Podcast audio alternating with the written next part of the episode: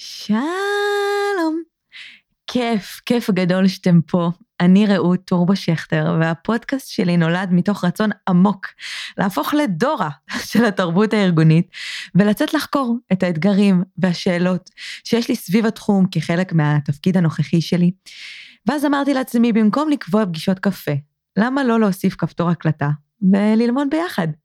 מקווה שהפודקאסט שלי יעשיר אתכם כמו שהוא אותי, ואם בא לכם לשתף אותי או לבקש נושאים, תרגישו חופשי לפנות אליי במדיות השונות, או בעמוד של הפודקאסט. יאללה, מתחילים!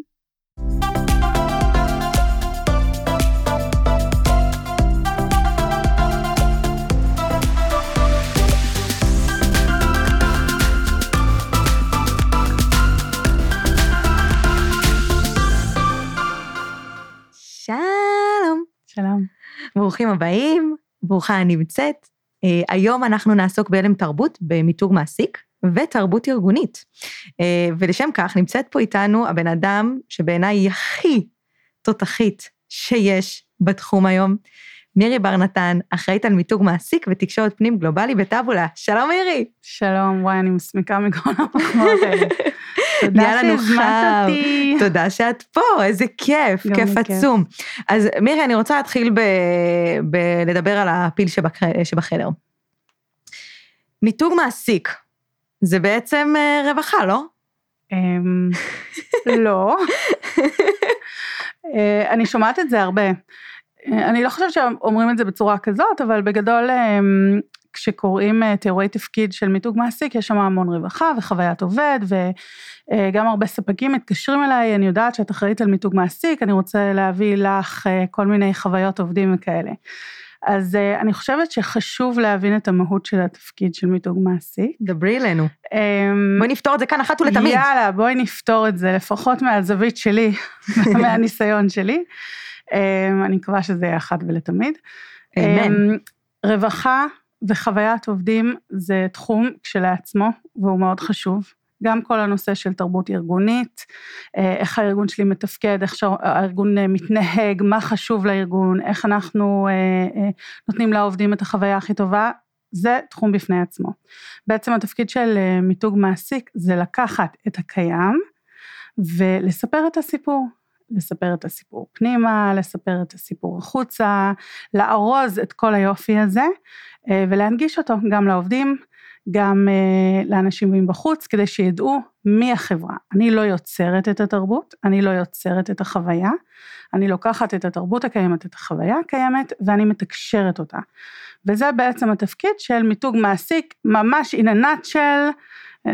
טוב, בכל שנו רק איזה, את יודעת, חצי שעה לפודקאסט, אבל אז זה מוביל אותי לשאלה מי בעצם כן מחליט, או מגדיר את התרבות הארגונית, אם לא את או קולגות שלך. אז תרבות ארגונית זה משהו שהוא קיים, גם בלי שנצטרך להגדיר אותו. אני חושבת שזה משהו שאנשים אולי לא תמיד מבינים. הרבה חברות עושות איזושהי בדיקה של מי אנחנו, מה אנחנו, אנחנו יודעים מי אנחנו, המי אנחנו בעצם מגיע מהאנשים. הרי בסופו של דבר חברה היא האנשים שעובדים בחברה, ובאים פאונדרים, וזה פאונדרים או פאונדריות, עם חזון מסוים, עם דברים שחשובים להם, עם התנהגויות שהם חושבים שצריך בשביל לקדם את החברה למקום מסוים, ואלה בונים את התרבות. יש דברים שמשמרים אותם עם השנים, מגייסים אנשים שעוזרים לשמר, עוזרים לשנות, וזה עובר איזושהי אבולוציה, אבל התרבות קיימת כל הזמן, מעצם היותנו אנשים, ומעצם היות החברה, איזשהו איסוף של האנשים האלה. אז התרבות קיימת, לא צריך ליצור אותה. מה שכן צריך לעשות זה לעצור רגע, להסתכל, להתבונן, להגיד אוקיי, מה אנחנו חושבים שטוב, באיך שאנחנו מתנהגים ומתנהלים בחברה, מה אנחנו חושבים שיכול להיות יותר טוב, ואז לעשות איזושהי עבודה ולהגדיר את התרבות באופן רשמי, אבל התרבות נמצאת שם, אנחנו לא צריכים ליצור אותה. אז מה שאת בעצם אומרת זה שכשאני נניח הגעתי לתפקיד שלי, אני לקחתי ולמדתי את התרבות הקיימת שנוצרה עוד טרום תקופתי, ובעצם התחלתי לחשוב איך אני מספרת את הסיפור הזה כלפי פנים וכלפי חוץ. נכון. ואז זה בעצם באמת מוביל אותי לשאלה, אני לוקחת את עצמי כדוגמה, כי אני פה, וזה פודקאסט שלי, וככה בא לי, ויש לי את הכוח לנצל. אז לנו במג'יקל יש תרבות מדהימה, כי יש לנו אנשים מדהימים, ויש לנו ערכים מדהימים, ועוד כל מיני דברים עם השורש מדהים, אבל כאילו אני יודעת לעצמי, אף אחד לא באמת יודע את זה, עכשיו כאילו מה זה, אף אחד לא יודע את זה, המשפחה שלי יודעת את זה, החברים שלי יודעים את זה, אנשים שאולי עוקבים אחריי בסושיאל מדיה יודעים את זה, אבל הייתי רוצה שזה יהיה קצת הרבה מעבר למעגלים האלה, אז איך אני מתחילה לספר את הסיפור הזה?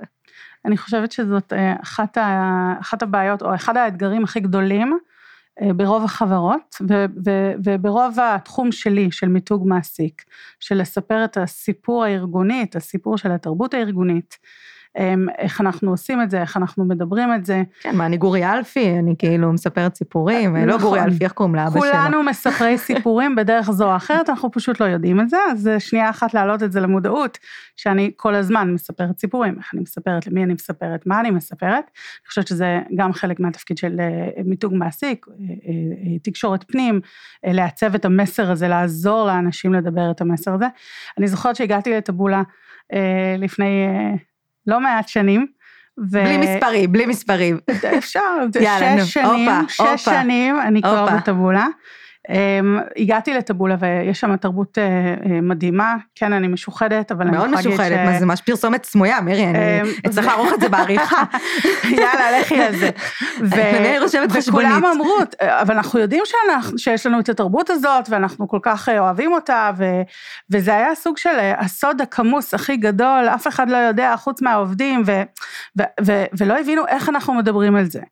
אז בגדול אנחנו צריכים קודם כל לזהות את התרבות, להבין מהי התרבות, ואז להתחיל לעבוד על המסרים האלה, ואיך אנחנו מתקשרים את זה בסופו של דבר, אחרי שאנחנו בונים את הסיפור, ויש איזושהי עבודה שצריך לעשות שמה, או מיתוג מעסיק, או אם יש תקשורת בחברה, או שיווק, או משאבי אנוש ביחד עם תקשורת שיווק, כל הגופים בתוך החברה שאחראים על המסר, כמובן עם ההנהלה, ממש לבנות את הסיפור הזה ולהגיד, אוקיי, איך אנחנו מספרים את זה, מה חשוב לנו? עכשיו אני אגיד פה בהערת אגב, שלא צריך לעשות פרויקט ענק בשביל הדברים האלה. לא? אני כבר פתחתי, מנדי, פריידי, כן, ראיתי, אני מסתכלת עלייך, אני רואה איך את מתחילה פרויקט חדש, עם כל המשימות. אז לא, אני תרגעי, קודם כל תרגעי. עשיתי את זה בשיטה, בזמנו בשיטה הכי פשוטה, והכי לדעתי מדויקת, זה ללכת לאנשים שיושבים ברעיונות עם עובדים פוטנציאליים, ושאלתי אותם, מה כשאתם יושבת מולכן מישהי שאתם ממש רוצים לגייס לתפקיד? אהבתי את המישהי. חשוב. נכון? בוודאי. אהבתי, ככה אנחנו שוזרות את זה.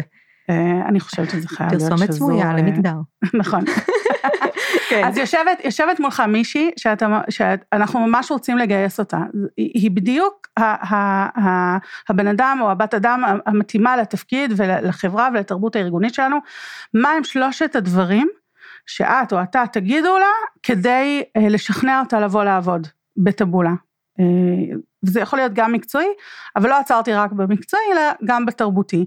וכשמראיינים ככה, במרכאות פנימה, כמה וכמה אנשים מכל מיני דרגים, מקבלים תשובות מאוד מעניינות, ואת יכולה מתוך זה ממש לפלטר את מה חשוב לחברה, מה המסר של החברה, מה הסיפור של החברה. אגב, כשאת אומרת מה חשוב לחברה, אז שוב, אני עושה את זה דאבל דאון, זה מה חשוב לעובדים, כי גם יכול מאוד להיות מצב, כאילו אנחנו לא חיים באיזה עולם אוטופי, ומאוד יכול להיות מצב שמנכ"לים מייסדים יגידו, לי מאוד חשוב X, אבל בפועל כשתדברים העובדים, את תגלי שכאילו הם בכלל מרגישים Y, ששוב, ה-Y הזה הוא גם יכול להיות ערכים מדהימים, אבל זה גם משהו שחשוב ככה, לשים לב איפה הדברים האלה אולי נפגשים, ואיך באמת, למה הם מרגישים ככה, אולי למה הם לא מרגישים קצת יותר את מה שאותם מייסדים מרגישים, או נכון, לגמרי. אז אני חושבת שזה מה שהצד של התקשורת פנים, לפחות בעבודה שלי, זה באמת לעשות את העבודה הזאת פנימה. חשוב לעשות את הבדיקות האלה לפחות אחת לשנה. אחת לשנה זה נשמע לי אם לא יותר. זהו, זה נשמע לי כאילו כלום. לא, עושים את זה כל הזמן עם אנשים, מדברים עם אנשים, נמצאים בראונד טייבלס. אלה דברים שצריך לעשות אותם ביום יום, אחת, פעמיים לשנה, לעשות איזשהו סקר יותר נרחב, ולראות איפה יש את הפערים האלה, ואם אלה פערים שהם משמעותיים או מהותיים, אז לעשות איזושהי חשיבה. או adjustment, יכול להיות שתגלו שפתאום התרבות השתנתה באמת, את אומרת, לא יודעת, גדלתם מ10 אנשים ל40 אנשים, ומה שהיה מאוד קל להטמיע ב10 אנשים כבר לא מוטמע ב40, אבל ה40 האלה הביאו איזושהי תרבות קצת אחרת, שהיא גם איתה אתם סבבה. אבל אז צריך, אם אני מבינה אותך נכון, להתאים את הסיפור מחדש, כי להמשיך לספר סיפור שלא קיים, אסור. אותנטיות זה שם הסיפור פה, חייבים להיות אותנטיים. אני אחזור רגע, אבל לכל הנושא של איך בעצם אני מתקשרת את הדבר הזה. אז אני קודם כל מזהה מה הסיפור שלי. בונה את הסיפור שלי. ברעיונות, כמו שאמרת, יכול להיות רעיונות. אפשר להיות ברעיונות, אפשר אפילו, את יודעת, לקחת איזשהו משהו אחד, ואותו אני רוצה לקדם. אוקיי? נגיד משהו שאנחנו כולנו יודעים, שחשוב לנו בחברה. לדוגמה, בטבולה, שקיפות, זה אחד הערכים שמאוד חשובים לנו. Transparency. אנחנו מדי פעם נזרוק מילים באנגלית, שנשמע כזה, כדי שזה יישמע הייטק. לא, שזה גם יהיה אופק בינלאומי לפודקאסט. כן, יאללה, לכי על זה. אני אוהבת את החשיבה הארוכת טווח שלך. אז אנחנו לוקחים את הערך הזה, הערך שאנחנו יודעים שהוא נכון רוחבית, הוא נכון לכל החברה, הוא באמת ערך שחשוב לנו, שאנחנו גם באמת מתנהגים בו, אנחנו walking that talk, ואז אנחנו מתקשרים אותו דרך העובדים שלנו, דרך העובדים הקיימים, דרך הלקוחות שלנו, דרך עובדים פוטנציאליים, אנחנו מחפשים את כל ה... רגע, אמרת לקוחות? אמרתי לקוחות. איך שעזרת פה בכזה, כאילו זה לקוחות? איך הלקוחות קשורים לתרבות ארגונית? הם לא עובדים בחברה. צודקת, אני חושבת שזה אחד הדברים שגם קצת הם מתחת לרדאר, אבל אנחנו נמצאים היום בעידן שכל הנושא של אחריות חברתית, לדוגמה, corporate responsibility, ראיתי, הכנסתי את האנגלית שם. את עומדת מהר, מירי. כן. כל הנושא של אחריות חברתית היא סופר חשובה. את רוצה לקנות מברנד, ממותג, שאת יודעת שהוא, יש לו אחריות חברתית. אפרופו אגב, אדידס וקניה ווסט. דוגמה מצוינת. נכון? נכון. את ראית מה שהם עשו עם הביי? לא. הם עשו עכשיו בסושיאל כאילו ביי, ואת ה-YE, שזה כאילו ה-Y3 שלו, בפנים מהם זה, והם פשוט הרשמו ביי. וזה, כאילו, אני באותו רגע הרגשתי עוצמתית שראיתי את זה, אמרתי, אני הולכת לקנות עכשיו באדידס. נכון, אז יש כל מיני דוגמאות כאלה, דוגמאות לחברות שלא מתנהגות בצורה הוגנת לעובדים שלהם, או שמעסיקים ילדים... בלי לציין שמות. בלי לציין שמות, כמובן. או שמעסיקים... מתחיל בס... מעסיקים ילדים, חברות שלדוגמה, חברות שפוגעות בסביבה. יש כל מיני חברות היום, שה-corporate responsibility אצלם הוא מאוד חשוב, והוא מאוד מודגש, והברנדים מדגישים את זה, ואת כצרכן, את כלקוח, מעדיפה לקנות מחברה כזאת. אני זוכרת לפני כמה שנים ראיינו כמה לקוחות שלנו, ומה שהיה מעניין זה שכמעט כל הלקוחות האלה, זה היה case studies מוצריים לחלוטין, זאת אומרת, דיברנו על המוצר, ואיך הם חווים את המוצר, ו-use case וכזה, ומה שהיה מעניין לשמוע זה שלאורך כל הרעיונות, הם כולם דיברו גם על העבודה השוטפת מול האנשים בחברה. מדהים. כמה שהיא נעימה, וכמה שהיא זורמת, וכמה שהם נהנים מזה שאם יש איזושהי בעיה, אם יש להם אתגר, הם יכולים מיד לפנות, לקבל מענה. כל אלה הם תרבות ארגונית. זאת אומרת, התרבות שלנו לא יוצאת רק ברמת העובדים שלנו, רק ברמת איך אנחנו מתנהלים בינינו לבין עצמנו. זה בעצם איזושהי תעודת זהות, של התנהגותית של החברה כלפי כל הממשקים שלה, וממשק מאוד חשוב של כל חברה, אלה הלקוחות שלה. אז גם דרך הלקוחות שלנו אנחנו יכולים להעביר את התרבות הארגונית שלנו, וגם לתקשר אותה, החוצה, וזה משהו שהוא מאוד חשוב להסביר. הרבה פעמים כשאנחנו רוצים לדבר עם ההנהלה, יותר קל לדבר דרך מוצר, יותר קל לדבר דרך ביזנס, יותר קל להעביר מסר דרך לקוחות.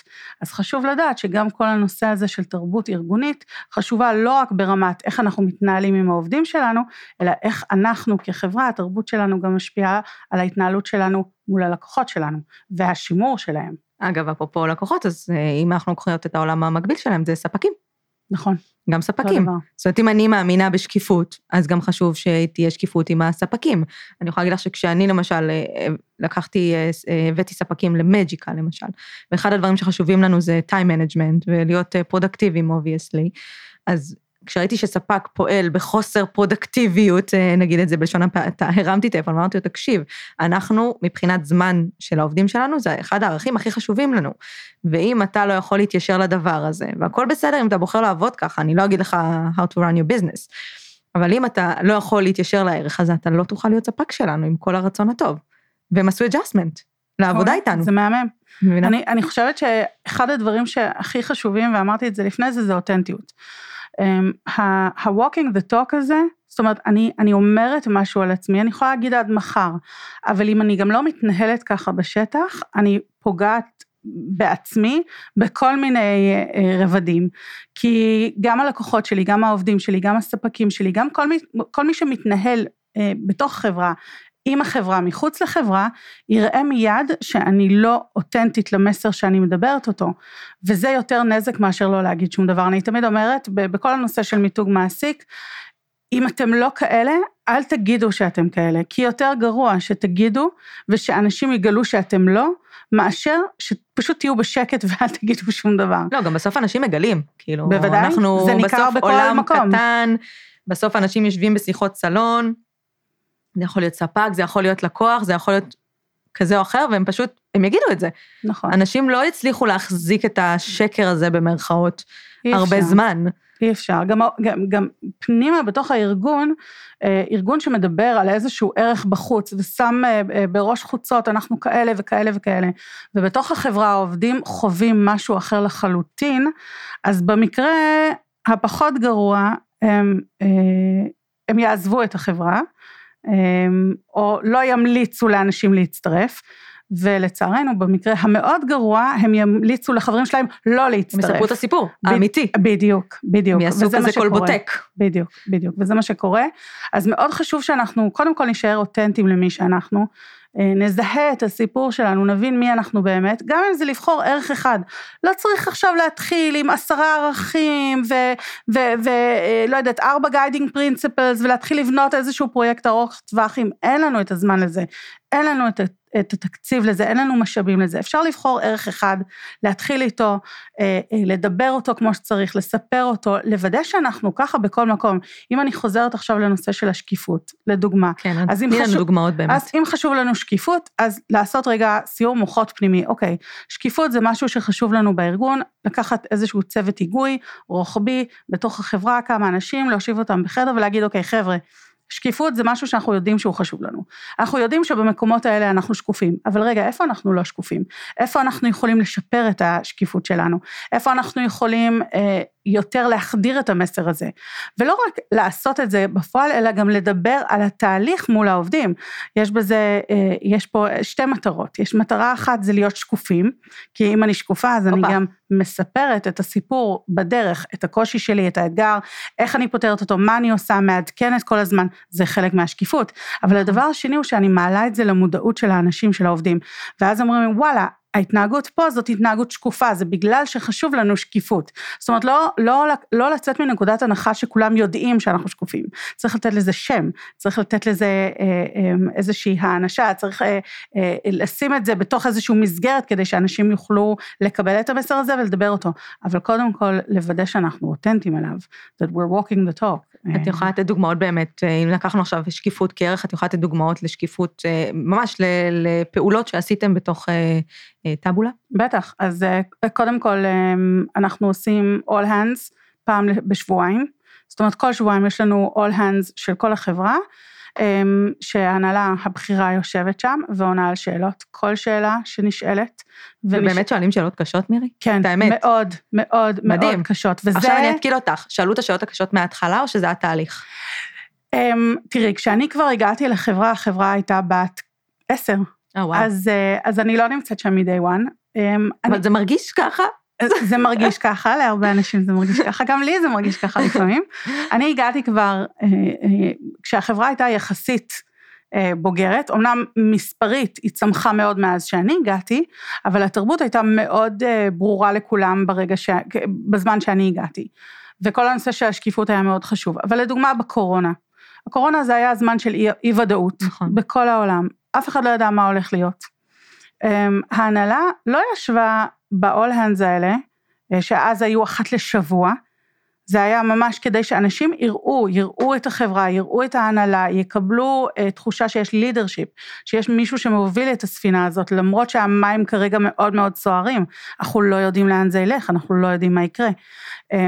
הם ישבו שם וענו על שאלות מאוד קשות, ונתנו תחושה של, אנחנו לא יודעים לאן זה ילך, הם אמרו את זה בפירוש, אין לנו מושג. זה חשוב. אבל אנחנו נעשה מה שאנחנו יכולים, כדי לשמור על מי שאנחנו, מה שחשוב לנו, על הלקוחות שלנו. הם גם שיתפו את העובדים, שיתפנו את העובדים בכל התהליך חשיבה של, איך אנחנו יכולים לעבור את הסערה הזאת בצורה הטובה ביותר. היה איזשהו בריינסטורמינג, ביקשו מהעובדים לשלוח רעיונות. זו דוגמה מעולה בעיניי לשקיפות. מעולה ממש. כי ממש זה גם בונה את המערכת אמון בין החברה לבין העובדים.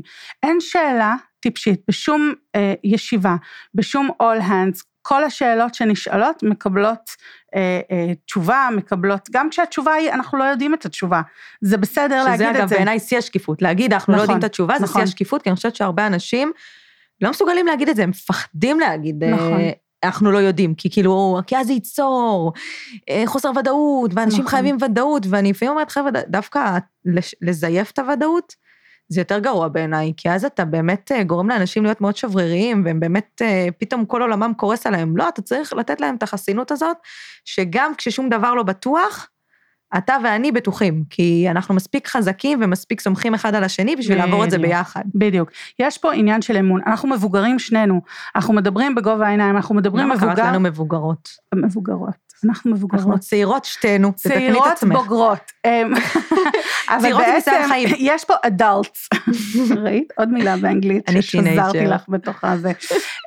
אנחנו adults, אנחנו מדברים בגובה העיניים, אנחנו מדברים בין בוגרים פה, אין פה החברה, ההנהלה הגדולה שיודעת, מול העובדים הקטנים שלא יודעים. שמחכים לבשורה.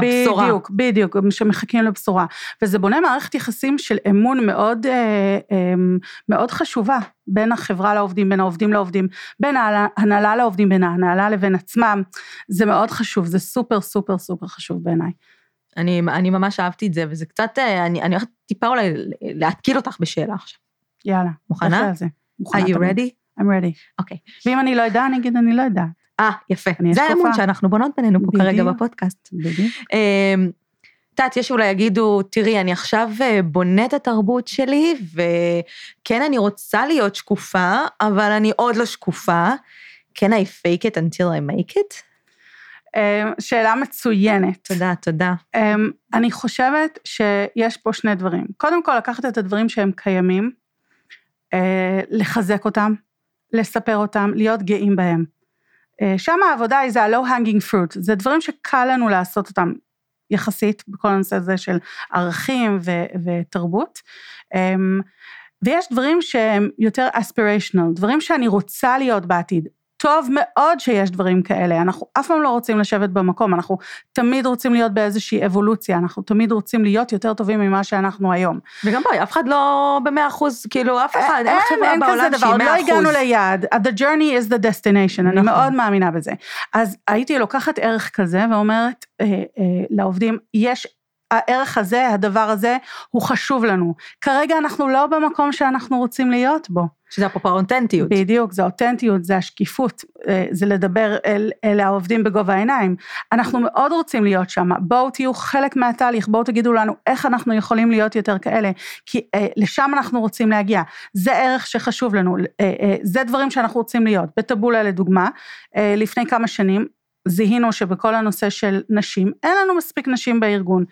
בארגון הטכנולוגי, אנחנו רוצים לקדם יותר את הנשים הקיימות, אנחנו רוצים לגייס יותר נשים, בכלל, באופן כללי, ונשים למשרות טכנולוגיות, אנחנו רוצים לשים יותר נשים בעמדות בחירות, אז הארגון, ההנהלה, בא ואמר, אנחנו רוצים לעשות את זה, זה איזשהו יעד שיש לנו, איך אנחנו יכולים לעשות את זה ביחד, ומעדכנים לאורך כל הדרך, זאת אומרת, אף אחד לא מצפה שהדבר יהיה כבר מבושל, אפוי, מוכן לאכילה, ועכשיו אני מגישה אותו על צלחת לכולם, או על איזושהי מגע של כסף.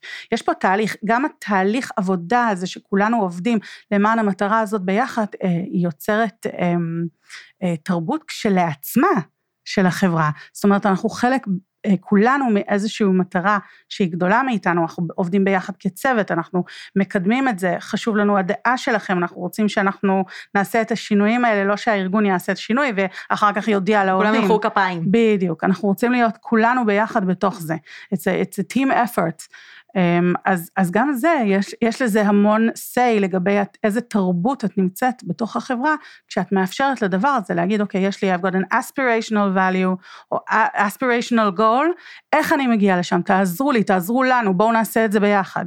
אז כן, בוודאי שצריך, זה לא צריך להיות אפוי בעיניי. וקודם כל לקחת את הדברים הקיימים, כי מאוד חשובה תחושת גאווה, מאוד חשוב שהעובדים שלנו ידעו מי אנחנו, ידעו לספר את זה. אנחנו מספרים את זה בכל מקום, אם אני יושבת ברעיון עבודה ואני מדברת, ואני מראיינת מישהי לתפקיד, ואני רוצה לספר על הארגון, אם אני עומדת בכנס ואני רוצה לדבר על הארגון שלי, אם אני יושבת עם המשפחה שלי סביב השולחן, כשאני עם הלקוח, בכל מקום, כשאנחנו יודעים מי אנחנו, אנחנו יודעים להיות כאלה ולדבר את זה, ולספר את הסיפור, שזה א' של מיתוג מעסיק. א'. אני רציתי להגיד שגם ממש אהבתי שאמרת, שלפעמים הרי גם יש לנו נטייה לבוא ולהגיד, טוב, זה מה שאנחנו רוצים להיות, ואז שנה שקט. נכון. ומאוד אהבתי שאמרת, אנחנו נותנים updates בדרך, זאת אומרת, זה בסדר להגיד, אנחנו רוצים להיות שקופים, אנחנו היום, סתם אני זורקת, 4 מ-10 שקופים, וכל חודש אנחנו מעדכנים איפה אנחנו בדרך לשקיפות הזאת, הנה משהו שעשינו והצליח יותר, הנה משהו שניסינו והצליח פחות, ואנחנו כל הזמן מנסים, זאת אומרת, כן לשתף, לשמור את העובדים משותפים, כי בסוף תרבות ארגונית, כמו שאמרנו, העובדים הם חלק ממנה, זאת אומרת, זה לא משהו שיכול להיות מנותק מהעובדים. העובדים יוצרים אותה. ואז זה מוביל ביום אותי, יום, בהתנהגויות שלהם. זה באמת מוביל אותי לשאלה של כאילו, אוקיי, אני עכשיו בחרתי, ערך, אוקיי? אני סטארט-אפ קטן, אוקיי? אין לי הרבה משאבים. אני די עושה את הכל חוץ מלתכנת בייסקלי, ואולי גם את זה בקרוב, אני יודעת. איך אני באמת יכולה להתחיל? אוקיי, בחרתי ערך, עכשיו אני באה עם זה למנכ"ל או למייסד, והוא יכול להיות שיגיד לי, טורבו, מה עכשיו את זה? כאילו, יש לי דברים אחרים על הראש, יש לי את המוצר, יש לי את הביזנס, מה עכשיו תרבות, מה עכשיו זה, מה אני עכשיו צריך להשקיע את הזמן שלך, את הכסף, מה אני אומרת לו? Help me out, need a script. אז קודם כל, גם בטבולה, אין לי תקציבי ענק, אין לנו תקציבי ענק לדברים האלה, אני חושבת... קצת מעודד אותי, מירי, שאתה אומרת. כן, לא, גם בארגונים יותר גדולים, זה לא שאנחנו עכשיו, את יודעת, יושבים על תקציבים אסטרונומיים, כדי לקדם דברים, לארוז אותם יפה, ולשלוח אותם, החוצה, פנימה, אנחנו בעצם, אני חושבת שהדבר הכי חשוב הוא קודם כל, לבחור ערך קיים. אוקיי. ערך קיים. ערך אחד. ערך אחד. להתחיל תמיד. לא לקפוץ מעל הפופי. לא לקפוץ מעל הפופי, כי את לא תוכלי להכיל את זה, גם הארגון לא יוכל להכיל את זה. אז תבחרי משהו אחד. המשהו האחד הזה חייב להיות, קודם כל אמרנו, משהו שקיים באמת, לא משהו שאת היית רוצה להיות ואת לא שם, ומשהו שהוא מאוד מאוד חשוב להנהלה. אז יכול להיות שבארגון אחד זה יהיה כל הנושא של חדשנות. חדשנות זה דבר שהוא סופר סופר סופר חשוב למי שהקים את הארגון, לכל ההנהלה, לכל הבכירים, לכל מי שהם בסופו של דבר מקבלי ההחלטות. יכול להיות שזה הנושא של customer centricity, כמה הלקוח חשוב לנו. כן, מה חברים אותו user first. בדיוק, בהרבה ארגונים זה הדבר שהוא סופר חשוב, ושם שמים המון דגש. ברגע שאת בוחרת ערך גם שהוא קיים, וגם שהוא חשוב להנהלה, יותר קל להם לקבל את זה שרוצים לקדם את זה. בעצם יש פה הרבה רווחים, כי אם הם רוצים שהארגון יתנהל בצורה הזאת, אז טוב שנדבר את זה, טוב שנדחוף את המסר, טוב שנספר את הסיפור. עכשיו, גם לגבי הסיפור, איך אנחנו מתקשרים את זה? זה לא חייב להיות עכשיו בתקציבי פרסום וראש חוצות וסרטונים בכל מקום, אפשר לקחת אותו, קודם כל להרוז אותו יפה, הכוונה בלהרוז אותו יפה זה רגע לתת לו שם, לתת לו התנהגויות, לראות איפה הוא קיים היום בתוך החברה, להתחיל להעלות את זה למודעות, אמרת שיש לכם את הפינת הפרגון, למה לא לפרגן לה ערך? חשבת על זה פעם?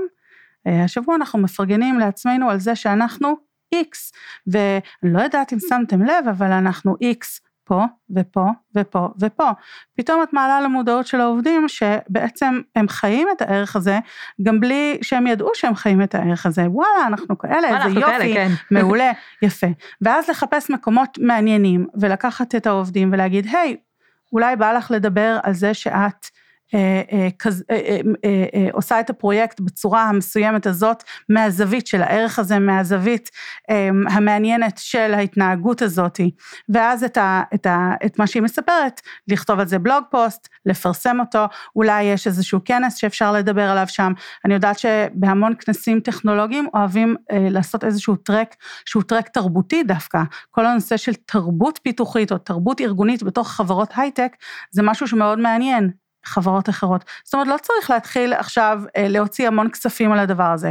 אפשר לצלם את העובדים, אפילו באייפון מספרים על איזשהו סיפור שקשור לערך ולמוצר. הרבה פעמים יש מוצרים שאנחנו משיקים אותם, אני אומרת, חוץ מלהשיק את המוצר עכשיו, בצורה איזשהו ריליס יפה במייל, ללקוחות שלנו, למשתמשים שלנו, למה לא לעשות איזשהו סרטון על הצוות שהיה מאחורי המוצר הזה, איך הם פיתחו את המוצר הזה, ולהדגיש את השאלות סביב התרבות הזאת. זאת אומרת, יש הרבה דרכים יצירתיות שאפשר לספר את הסיפור, גם בלי תקציבי ענק. אבל קודם כל, לבחור ערך אחד, משהו שהוא, את יודעת, you can handle. אחד וקיים. קיים. בבסיס שלו, הוא לא חייב להיות 10/10. בדיוק, ושהוא חשוב להנהלה הבחירה, כדי שיהיה לך את הביין שלהם. וברגע שתתחילי לעבוד בדבר הזה, ותתחילי לספר את הסיפור, ויתחילו להרגיש גאוות יחידה, זה מדבק הדבר הזה, זה כמו כדור שלג. פתאום ירצו לספר עוד סיפורים, פתאום ירצו לדבר על עוד ערכים, פתאום אנשים ישימו לב לעוד דברים שקורים בתוך הארגון, וככה אפשר לפתח את זה עוד ועוד ועוד ועוד. אבל באמת אני לא חושבת שצריך לא פרויקט גדול, לא צריך תקציבי ענק, אפשר לעשות את זה בקטן, להתחיל בקטן, במדויק, במפוקס, ומשם לצמוח לחלוטין. אז אם אנחנו מסכמות את זה, אחד, זה לעשות איזשהו חקר פנימי, להבין מה בעצם אותו ערך אחד, לבדוק שזה ערך שחשוב להנהלה, ואם לא, אז לראות אולי איך כן אפשר לגשר על הפער באיזשהו מקום. נכון. ולהתחיל לחשוב באמת על רעיונות קטנים סביב הדבר הזה, זאת אומרת, זה באמת יכול להיות, כמו שאת אומרת, זה יכול להיות בכל מיני הזדמנויות בחוץ, זה יכול להיות כל מיני הזדמנויות פנימיות, כמו בהולנס, במג'יקל האור, אני קוראת את זה, באפי האור שלנו, בסלק, בכל מיני ערוצים קיימים שהם כאילו לא עולים כסף, ולהתחיל להדגיש את זה, הרבה חיבור של העובדים, זאת אומרת להבין שאי אפשר לרוץ פה לבד, ולהגיד להם, חבר'ה, החלטנו שהערך שלנו זה שקיפות, והנה איך שזה הולכים לעשות את זה, ושיהיה לנו בהצלחה. יותר ממקום של... זה בדרך כלל מתקבל בהמון המון ציניות. כן, אז כדי להוריד את הציניות, זה להיפך, זה עבור להגיד, חבר'ה, אנחנו שמענו אתכם, זה ערך שאנחנו רוצים להוביל, בואו תעזרו לנו להוביל את זה, תנו רעיונות, בואו תראו איך אתם משלבים את עצמכם בזה. לעשות ממש צוות עשייה, צוות היגוי, ולקחת אנשים מתוך החברה. אני חייבת להוסיף פה גם שהרבה פעמים אומרים לי, אוקיי, אבל איך אני משכנעת את העובדים להשתתף בדבר הזה, להיות בזה, לספר את הסיפור, זה נכון, לא כולם רוצים לעשות את זה. זה בסדר, אנחנו אנשים שונים. נכון, יש שני דברים שחשוב לי להגיד פה. קודם כל, זה לחפש, לפעמים צריך רק צ'מפיון אחד, או צ'מפיון אחת. מישהו, מישהי, שזה חשוב להם מספיק, שהם רוצים, שזה חלק מה-DNA שלהם, שהם אוהבים לספר, להיות חלק, להיות יזמים כאלה בתוך הארגון, חברתיים, תמיד יש כזה או כזו, אז להתביית עליהם, לתפוס אותם באוזניים, בדרך כלל לא צריך לתפוס אותם, הם רוצים פשוט להיות חלק מהדבר הזה, וכשהם עובדים ועושים ועוזרים, אז להרים להם מול שאר הארגון, ברגע שעושים את זה פתאום יש עוד ניצנים כאלה שאנשים רואים, ורואים שהם קיבלו סיפוק מזה, קודם כל, בראש ובראשונה, אני מדברת על recognition, אני לא מדברת פה על תהילה, אני מדברת על סיפוק, אנשים רואים את הסיפוק, אצל אנשים שעושים דברים חברתיים, או דברים שקשורים לתרבות ארגונית, או תרבות פיתוח, או אחריות חברתית, ואז הם רוצים להיות חלק מהדבר הזה גם. אז זה דבר ראשון. דבר שני שחשוב לי להגיד זה שיש המון דרכים שבהם אפשר לשתף את הסיפור. זה יכול להיות, יש כאלה שאוהבים לעמוד על במות, יש כאלה שאוהבים להיות בסרטונים, יש כאלה שאוהבים לדבר בפודקאסט, יש כאלה שרוצים, מי אלה? מי זאת? יש כאלה שרוצים רק לכתוב, ויש כאלה שלא רוצים את כל הדברים האלה, ורק רוצים למנטר עכשיו בשיקודס, רוצים למנטר בהקטון, רוצים, גם שם זה דרך לספר את הסיפור שלי, דרך העובדים, אז לא להתביית על איזשהו ערוץ אחד, לא לחפש עכשיו 20 אנשים ולהתחיל לבנות צוותים שלמים, להתחיל בקטן, באמת להתחיל בקטן, לנסות, להתנסות, למדוד, לראות, ולאט לאט זה יגדל ויגדל ויגדל ויגדל, אני מאמינה שיש בזה יותר הצלחה. אגב, אני חושבת שגם, את יודעת, יש גם כאלה שלא אוהבים לא את זה, לא את זה, לא את זה, והם פשוט יושבים בארוחות שישי, או בבר עם חברים, והם מספרים את הסיפור. נכון. זאת אומרת, אני למשל, באחת משיחות התרבות החודשיות שאני עושה עם כל אחד מהצוות, אז שאלתי אותם, מחר מגיע מישהו לא יודעת, חבר שלכם, אתם יושבים בבר עם חברים, והוא שואל, תגידו, איך במג'יקל, מה קורה שם, מה הלוז? מה אתם מספרים? וזה מפתיע לשמוע, מה הם מספרים? נכון. וזה גם נותן להם קצת לחשוב, וגם את פתאום מבינה, אם מספרים את הסיפור, ואני אגב לא אגיד להם, לא, למה אמרת ככה, תגיד ככה, אבל זה נותן לך קצת מושג על השגרירים שלך, שהם גם לפעמים קצת יותר פסיביים, שעד שלא שואלים אותם, מה קורה בעבודה. וככל שאת תספרי להם את הסיפור פנים ארגונית, הם גם ידעו לספר את הסיפור בחוץ, כי הרבה פעמים אנשים לא יודעים בדיוק איך לנסח את זה, או הם אפילו לא יודעים לזהות בדיוק את מה הולך. וכשאת מספרת את הסיפור הזה בצורה טובה פנימה, אז גם העובדים יודעים לספר את זה יותר טוב החוצה. אגב, אני חייבת להגיד לך, אנחנו לקראת סיום, אבל אני אספר לך סוד. יאללה. זה לא שהתוכנית הזאת מוקלטת, והיא תהיה בנטפליקס עוד כמה שנים, אבל אני... אהבתי את ה-long term goals. אהבתי, זה התפתח, זה נהיה התפתחותי. ואחד הסודות שלי זה שאני מתבייתת על המשפחות. כל בן אדם או בת אדם שמצטרפים למג'יקל, אני קודם כל מבקשת טלפון של המשפחות שלהם, אם זה בן או בת זוג, אמא, אבא, ואני די מתבייתת להם על המשפחות, ואני כאילו מציגה את עצמי, וכזה שומעת איתם על קשר, בעיקר סביב הפתעות ודברים טובים, או לא עלינו אם הם חולים, ואני רוצה לשלוח להם משהו, וזה וזה וזה, וזה מדהים שכאילו הקשר שנוצר, ביני לבין המשפחות, שאני די בטוחה שיש מצב שהם מספרים את הסיפור אפילו יותר טוב מהעובדים שלנו. לחלוטין. כאילו ב-level הזה. אני חושבת שגם, קודם כל הקשר הזה הוא סופר חשוב, כי בסופו של דבר, אנשים שעובדים אצלנו בחברה, הם גם נמצאים המון שעות במסגרת הזאת, בין אם זה מהבית ובין אם זה מהמשרד. נכון. ומאוד חשוב, קודם כל להגיד תודה, תודה רבה למשפחות של מג'יקל. נכון, שאנחנו עשינו בקורונה, שלחנו איזשהו מסר מהמנכ"ל לכל המשפחות, תודה רבה, אנחנו יודעים שזו תקופה לא פשוטה, ואנחנו מקווים שאנחנו שם בשבילכם. אני חושבת שגם יש שם פחות ציניות, יותר סקרנות לגבי מי זאת החברה, מה הם עושים, והסקרנות הזאת זה משהו שכיף לראות וכיף לשמוע אנשים שהם סקרנים, שואלים שאלות ומספרים, וכן, היא עובדת בחברה שעושה, הילדים שלי לדוגמה, בטוחים שאני, החברה שלי מפיקה כל היום טישרטים ומתנות עם לוגויים, כי זה חלק מהעבודה שלי, וזה מה שהם רואים וזה מה שמדבר אליהם, והבן שלי ישר, כאילו הוא אומר לי, כשאני אהיה גדול, אני רוצה לעבוד בטבולה. וואו. זה כאילו ברור. זה הוכחה להכל. זה obvious, אני רוצה לעבוד בטבולה. אז כנראה שלפחות ברמת הבית, עשיתי את שלי. אגב, איך אני יודעת שאצלי זה תפס, שסבתא שלי, שתהיה בריאה סבתא דליה, אם את שואלת אותה, יודעת להסביר מה זה מג'יקל. יפה. אני עכשיו התחלתי לסיימת לי, איך בעבודה, אתם עוד מפתחים את הלוח שנה שסיפרת לי עליו, מה אתם עכשיו עושים? רגע זה יתפוס, רגע זה... תקשיבי, ואני יודעת לה, לוח שנה, אל תגידי לי, אני יודעת מה זה לוח שנה, אני יודעת מה זה קלנדר. אז אם סבתא דליה יודעת להסביר לחברות שלה בקאנטרי, מה זה מג'יקל, אני יודעת שאת שלי עשיתי. את עשית את שלך, זה בטוח. אני את שלי עשיתי, אז אנחנו דקה לפני סיום, והייתי רוצה לסיים עם פינת הפרגון שלנו, שאני רק אזכיר מהי. אז אצלנו במג'יקל ימי חמישי, זה ימי פרגון בסלק, אני כמובן תמיד מעודדת לפרגן כל השבוע, אבל חמישי זה יום שמוקדש ככה לפני הוויקנד, ואנחנו בעצם מתחילים לפרגן אחד לשני דרך סלק, אנחנו משתמשים ב-Mother, וזה היה משהו שהיה מאוד חשוב לי להביא לתרבות הארגונית של הפודקאסט. להרים, אני חושבת שהרבה פעמים תוך כדי העומס שהיום יום, אנחנו לא מספיק מרימים, אנחנו מרימים בלב, אנחנו מרימים בשיחות סלון, בפרלמנטים, אבל אנחנו לא באמת עושים את זה בפומבי, ולכן ביקשתי ממך שתבחרי תרבות ארגונית שהיא לא של טאבולה, כי שם את יודעת, לא כזה אובייקטיבית, שאת רוצה להרים לאותה חברה, וגם תספרי לי קצת למה בחרת בהם. אז קודם כל אני רוצה להגיד שזה ממש יפה שהבאת את הערך הזה גם לפודקאסט. את רואה, את מספרת את הסיפור, בדרך מעניינת, יצירתית, ובהתנהלות שלך. אז קודם כל אני מפרגנת לך. תודה למורה. זהו. זה היה פינת הפרגון. פינת הליטוף.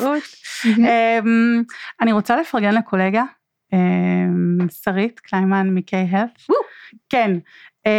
אני חושבת שאחד הדברים שיפים במה ש-K-Health מקדמים, הם מקדמים המון אחריות חברתית. זאת אומרת, זה ערך שהוא מאוד חשוב להם, ואיך אני יודעת את זה? לא בגלל שישבתי עכשיו לשיחה ארוכה עם שרית, והיא סיפרה לי שהם מקדמים את זה, כי אני רואה עד כמה הם עסוקים במטרות חברתיות, כמה הם משתתפים בכל מיני יוזמות שהן יוזמות חברתיות, מביאים להם לתוך הארגון. אני גם שמעתי אותם מספרים בכמה כנסים, אפרופו, ובפודקאסטים, אפרופו, ובוובינרים, אפרופו, את רואה את כל ה... אני שוזרת פה את כל הערוצים שאפשר לספר, וה-best practices. שמעתי אותם מספרים על, לדוגמה, שב-happy hours שלהם הם מביאים תמיד ספקים שהם ספקים חברתיים. נכון. וזה דבר מהמם בעיניי, כי הם חיים את הערך הזה של אחריות חברתית, הם מספרים את הסיפור פנימה, הם חיים אותו ביום-יום, אז העובדים חווים אותו, הם מספרים אותו החוצה, ואני רוצה לפרגן לשרית ולקהלת על התרבות הזאת, כל הכבוד, שפו. היי, שפו לשרית, אם את שומעת את זה, אגב, את יודעת ששרית תבוא להתארח בפודקאסט. די. כן. תמסרי לה די. אני אמסור. אז מירי, קודם כל, המון תודה שבאת. באהבה. מאוד מעריכה את זה, את יודעת, אני... תודה על ההזמנה. זהו, אחד הערכים שלנו זה זמן, אז אני כאילו מעריכה את הזמן שלך, וזה שאת נתת אותו עבורי, אני מקווה שהוא גם היה כיף לך על הדרך. כיף וחשוב, ובאמת המון תודה על ההזמנה, כי... תדרגי אותי בגוגל ריביוז, ו... מעולה. תני לי 5 כוכבים, תודה. בוודאי, אני אעלה את הסלפי שלנו. כן, אם נהנית, ספרי לחברייך, אם לא נהנית, אל תספרי לאף אחד. לפני שנסיים, אני רוצה להגיד תודה למארחים שלנו, סמסונג נקסט, רואה ההשקעות והחדשנות של סמסונג ישראל, ויאללה, אנרגיות טובות, בתופים ומחולות. אפ, אפ, אפ, אפ, אפ, אפ, אפ, אפ, תרבות. יאללה.